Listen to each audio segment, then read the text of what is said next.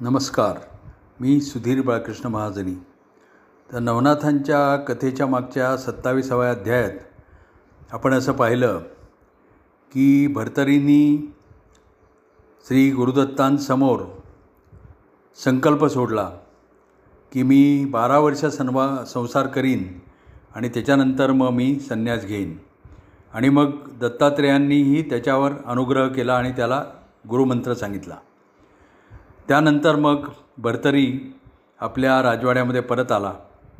आणि मग नेहमीप्रमाणे त्याचे त्याचे दिनक्रम सुरू झाला.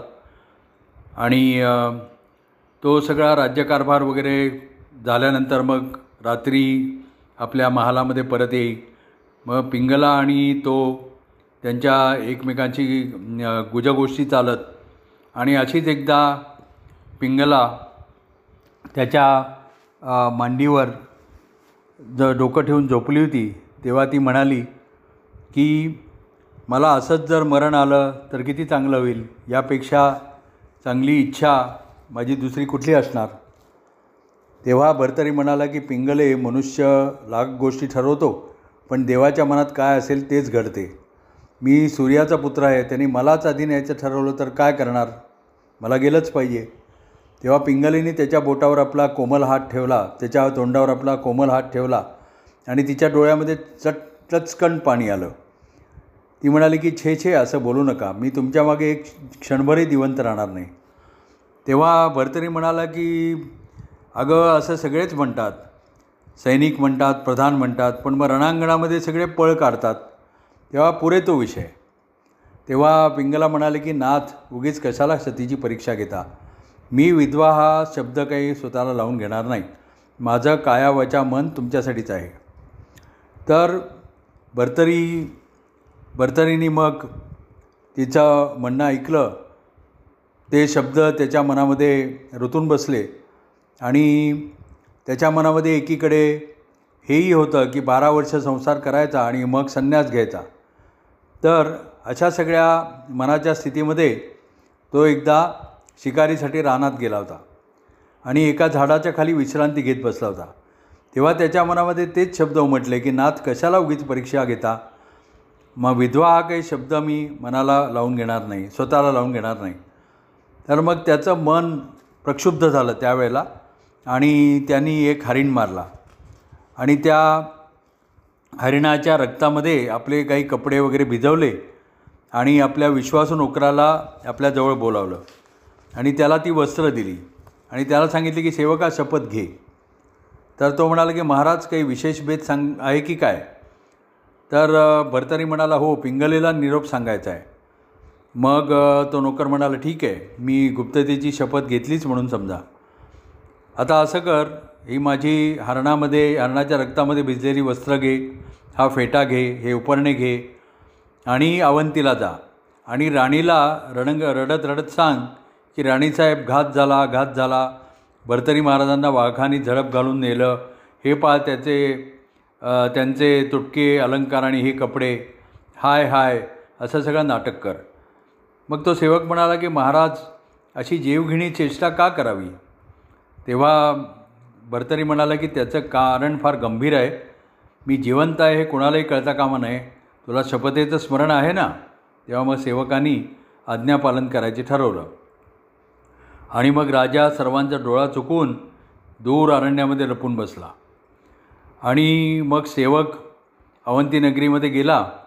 त्यांनी सगळीकडे ती बातमी सांगायला सुरुवात केली आणि अंतपुरामध्ये गेला. तिथे त्याच्या मागोमाग त्याचे काही सेवक आणि तिथे जाताना भेटलेले दोन तीन मंत्रीही बरोबर घेतले. आणि एकदम म्हणाला की राणीसाहेब घात झाला घात झाला. आणि तिने रक्ताने माखलेली वस्त्र आणि भूषणं राणी पुढे ठेवली. पिंगला राणी पुढे झाली. ते कपडे आणि भूषणे पाहून तिनं ओळखलं की हे आपल्या राजाची भूषणं आहेत भरतरीची भूषणं आहेत.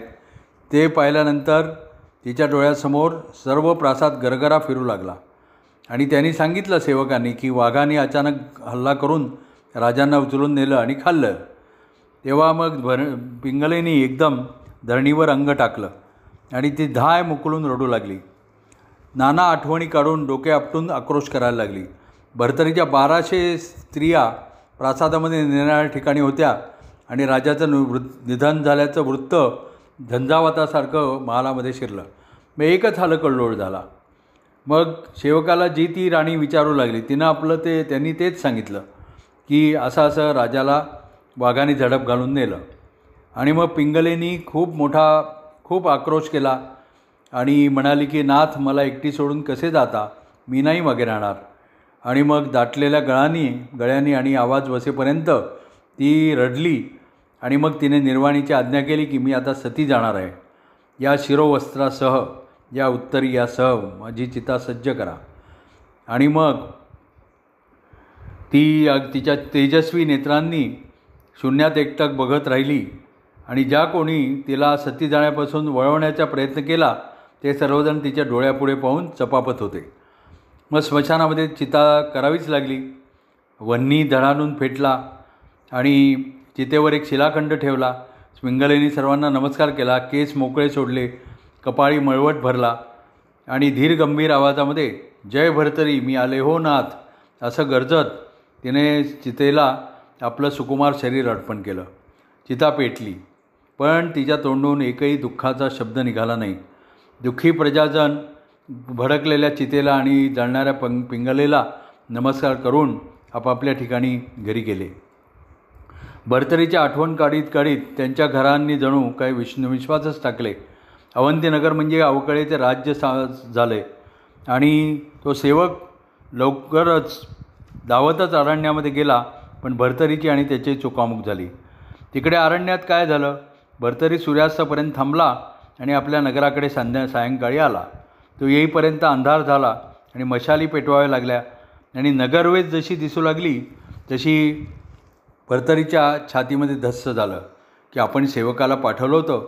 पिंगलेनी खरोखर जीवाचं बरं वाईट तर करून घेतलं नसेल ना? आणि विक्रमराजाही अवंतीत नव नव्हता. सेवक परत परत कसा आला नाही?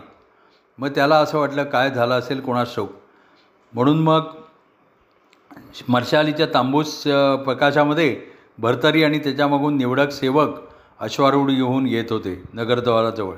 ते पाहिल्यानंतर द्वारपाळ आवासून बघतच राहिले. अरे भरतरीला वाघाने खाल्ले असं आपल्याला समजलं. आणि हा कोण? हा तर भरतरीच दिसतो.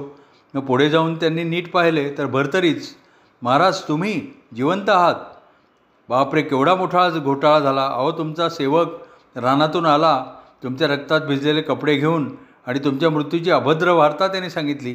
पिंगला सती गेली. तुमच्याशिवाय तिला जगणे अशक्य झाले. मग भरतरीला सगळं भयानक वृत्त अशा प्रकारे द्वारपाळांनी सांगितलं आणि सांगितलं की सगळे नगर दुःखात बुडाले आहे आणि एक प्रहर झाला तिथं जळून गेली असेल आणि नुसती राखाडी उरली असेल. मग भरतरीनी एकदम अश्वावरून उडी मारली. अश्वच स्मशानाकडे नेण्याचं त्याला भानही नाही राहिलं. आणि त्याच्यामागून वेगाने मशालीसह इतर कितीतरी तरुण आणि प्रौढ माणसे धावली. सीता विझत आली होती. लाकडांचा ढिगारा राखेच्या गरम ढिगाऱ्यामध्ये नष्ट होत होता आणि त्या निखाऱ्यामध्ये उरलेल्या निखाऱ्यामध्ये उडी घालणार तेवढ्यात त्याला कित्येक नागरिकांनी धरून ठेवले आणि बाजूला नेले. दहा बारा जणांनाही तो आटपत नव्हता. मग मात्र त्याच्या मनाचा बांध फुटला आणि तो रडू लागला. आणि भरतरी आला आहे आणि स्मशानाकडे गेला आहे ही बातमी सगळ्यांना समजली. अनेक नागरी आणि स्त्रिया नागरिक आणि स्त्रियाही त्या स्मशानाकडे त्वरेने धावले. भरतरीचा विलाप ऐकून त्याला पाहून सर्व प्रजाजनही रडू लागले. पण काय उपयोग? मथुरा नगरीत सुद्धा ते वृत्त कळलं आणि शुभविक्रम विक्रम सुमंत आणि सत्यवर्मा हे सगळे तिथे होते. पिंगलेचं वृत्त कर समजल्यानंतर तेही लगेच अवंतीस निघाले. आणि त्यांनी विक्रमाने भरतरीचं स्वा साधून सांत्वन केलं. त्याला घेऊन मोठ्या प्रयत्नाने विक्रम नगरामध्ये राजमहालात आला. पिंगलेचं और्ध्व दही केलं. नगरात ज जेवण दिलं गेलं पण भरतरीचं मन कशातच लागेना. तो सारखा स्मशानामध्ये जाई आणि विक्रमतेची समजूत काढून बळेबळे त्याला परत नाही तरी पण तो पुन्हा स स्मशानात जाऊन बसे. आणि त्यांनी गवतपाला खाऊन स्मशानात राहूनच बारा वर्ष काढली. म्हणजे दत्तात्रेयांना त्यांनी जे सांगितलं होतं बारा वर्ष संसार करीन ते त्याची सं त्याचे बारा वर्ष अशी गेली. आणि त्याचे ओठ अगदी पिंगले पिंगले एवढंच म्हणत होते. त्याचा देह क्षीण झाला होता. प्राण कधी जाईल हे सांगता येत नव्हतं. आणि अशा अवस्थेमध्ये त्याला पाहून सूर्य खिन्न झाला आणि दत्तात्रयांकडे गेला. आणि त्यांना म्हणाले की पहा माया माझ्या लेकराची काय अवस्था झाली आहे? तुमचं त्याच्याकडे लक्ष आहे ना? तेव्हा दत्तानी दत्तात्रयांनी अंतर्दृष्टीने पाहिलं. की आणि ते म्हणाले की पिंगलेच्या विराहानी भरतरीची मरणासन्न स्थिती झाली आहे. पण सूर्यनारायणा तू काळजी करू नकोस. माझे शिष्य मच्छिंद्रनाथ यांचा तपस्वी शिष्य आहे गोरक्ष. तो तीर्थयात्रा करतो आहे आणि तोच भरतरीला शुद्ध मार्गाला लावेल. म्हणजे भरतरी चिव चिरंजीव होईल. आता याच्यामध्ये विलंब नाही. तू आपण तू चिंता करू नकोस. आणि असं त्यांनी सांगितलं तेव्हा मग सूर्य स्वस्थानी गेला. आणि मग पुढे काय झालं ते आपण पुढल्या अध्यायात बघू. नमस्कार धन्यवाद.